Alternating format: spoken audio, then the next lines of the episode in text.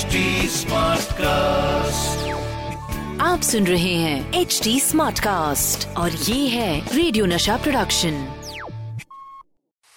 RJ अनमोल की अनमोल कहानिया। हाँ जी जनाब कहानी एक ऐसी अदाकारा की कहानी जिन्होंने बहुत छोटी उम्र से फ़िल्मों में काम करना शुरू कर दिया था। इनका नाम Tabassum. And she was the most popular child actress of her time Tabassum अकेली ऐसी अदाकारा होंगी जिन्होंने दिलीप कुमार मधुबाला वैजंती माला मीना कुमारी नरगिस इन सबने इनको बहुत पैम्पर किया अपनी गोद में बिठाया उन्हें खिलाया उनको उन, उन, उनको खुश किया। तो साहब as a child artist Tabassum को सब बड़ा पसंद किया करते थे। उन्होंने मुगले आज़म बाप बेटी दीदार बहार ऐसी कई फ़िल्मों में एज अ चाइल्ड आर्टिस्ट काम किया था। लेकिन अब तबस्सुम बड़ी हो चुकी थी। प्रोड्यूसर्स डायरेक्टर्स ने उन्हें फ़िल्मों में लीड रोल देने शुरू कर दिए थे। तबस्सुम ने फ़िल्मों में काम करना जारी रखा लीड रोल्स को एक्सेप्ट किया। उनके चुलबुले नेचर की वजह से सब उन्हें बहुत पसंद करते थे लेकिन लीड रोल्स में ऑडियंस ने तबस्सुम को कुछ खास पसंद नहीं किया। अब तबस्सुम को डायरेक्टर प्रोड्यूसर दूसरे रोल्स देने लगे। बात है 1972 की जब तबस्सुम जी कुछ 28 साल की हो चुकी थी।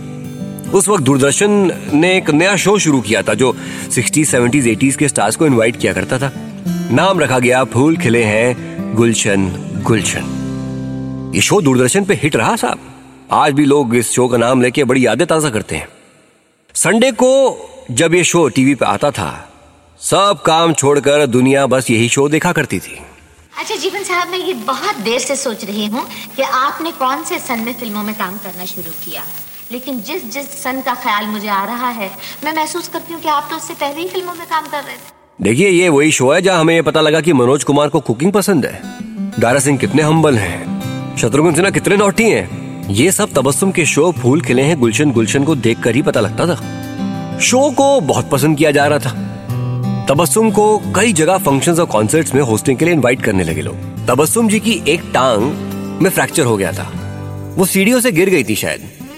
लेकिन उसी वक्त उन्हें बंबई के पॉपुलर शर्मुखानंद हॉल वहाँ जहाँ पे फ़िल्म फेयर अवार्ड हुआ करते थे वहाँ पे जाना था होस्टिंग के लिए। इवेंट ऑर्गेनाइजर ने तबस्सुम जी को कहा तबस्सुम जी अगर आपको ज़्यादा तकलीफ़ है तो कोई बात नहीं आप आराम कीजिए। अरे नहीं गाड़ी में ही तो बैठकर आना है और फिर व्हीलचेयर तो है ही।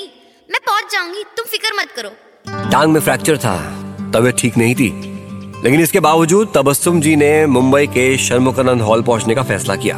वो व्हील चेयर पे बैठ के हॉल में पहुँची और इसी इवेंट में इनवाइटेड थे the angry young man Amitabh Bachchan. Tabassum और बाकी इनवाइटेड गेस्ट वहाँ स्टेज पर पहुँच गए थे और इंतज़ार हो रहा था अमिताभ बच्चन का। अमिताभ बच्चन की एंट्री होती है और उनके फैंस चिल्लाने लगते हैं। ऑडियंस की तालियों की गड़गड़ाहट के बीच उनकी एंट्री फैंस में से कोई उनसे बात करना चाहता था। कोई उनके आसपास आके उन्हें छूना चाहता था, हाथ मिलाना चाहता था। इतने में पता नहीं कहाँ से शनमुखानंद हॉल के बैक स्टेज में आग लग जाती है। आग देकर अफरा तफरी मच जाती है। आग बढ़ने लगती है। आग को फैलता देख हॉल में सब लोग भागने लगते हैं, लेकिन तबस्सुम जी सारे गेस्ट अभी भी स्टेज पे ही हैं। हॉल में मौजूद हर इंसान अपनी जान बचाने की कोशिश में लगा हुआ था। लेकिन तबस्सुम जी कैसे भागती हैं? उनके तो टांग में फ्रैक्चर था व्हील चेयर पे थी। सब भाग रहे थे हॉल छोड़कर। तबस्सुम जी उसी स्टेज पर बेबस बैठी चिल्ला रही थी। बचाओ बचाओ। अरे मैं खुद चल के नहीं आ सकती। मुझे कोई तो बचाओ। अमिताभ बच्चन उस वक्त स्टेज से बस थोड़ी सी दूर पे थे। तबस्सुम जी को मदद के लिए चिल्लाते देखा तो फटाक से उनके पास पहुँचे। तबस्सुम जी उस वक्त तक आग की लपटों के बीच घिरी हुई थी। अमिताभ बच्चन वहाँ स्टेज पे पहुँचे तबस्सुम जी को वहाँ उस हॉल से बाहर लेकर आए। आप ठीक तो है? जी हाँ। धन्यवाद। आज आप नहीं होते तो मैं जलकर राख ही हो जाती। इस बात का ज़िक्र खुद तबस्सुम जी ने अपने एक इंटरव्यू में किया। ऐसी थोड़े ना लोग लेजेंड बन जाते हैं दोस्त। ये थी मेरी कहानी। आरजे अनमोल की अनमोल कहानियाँ। आप सुन रहे हैं एच डी स्मार्ट कास्ट और ये था रेडियो नशा प्रोडक्शन एच स्मार्ट Smartcast.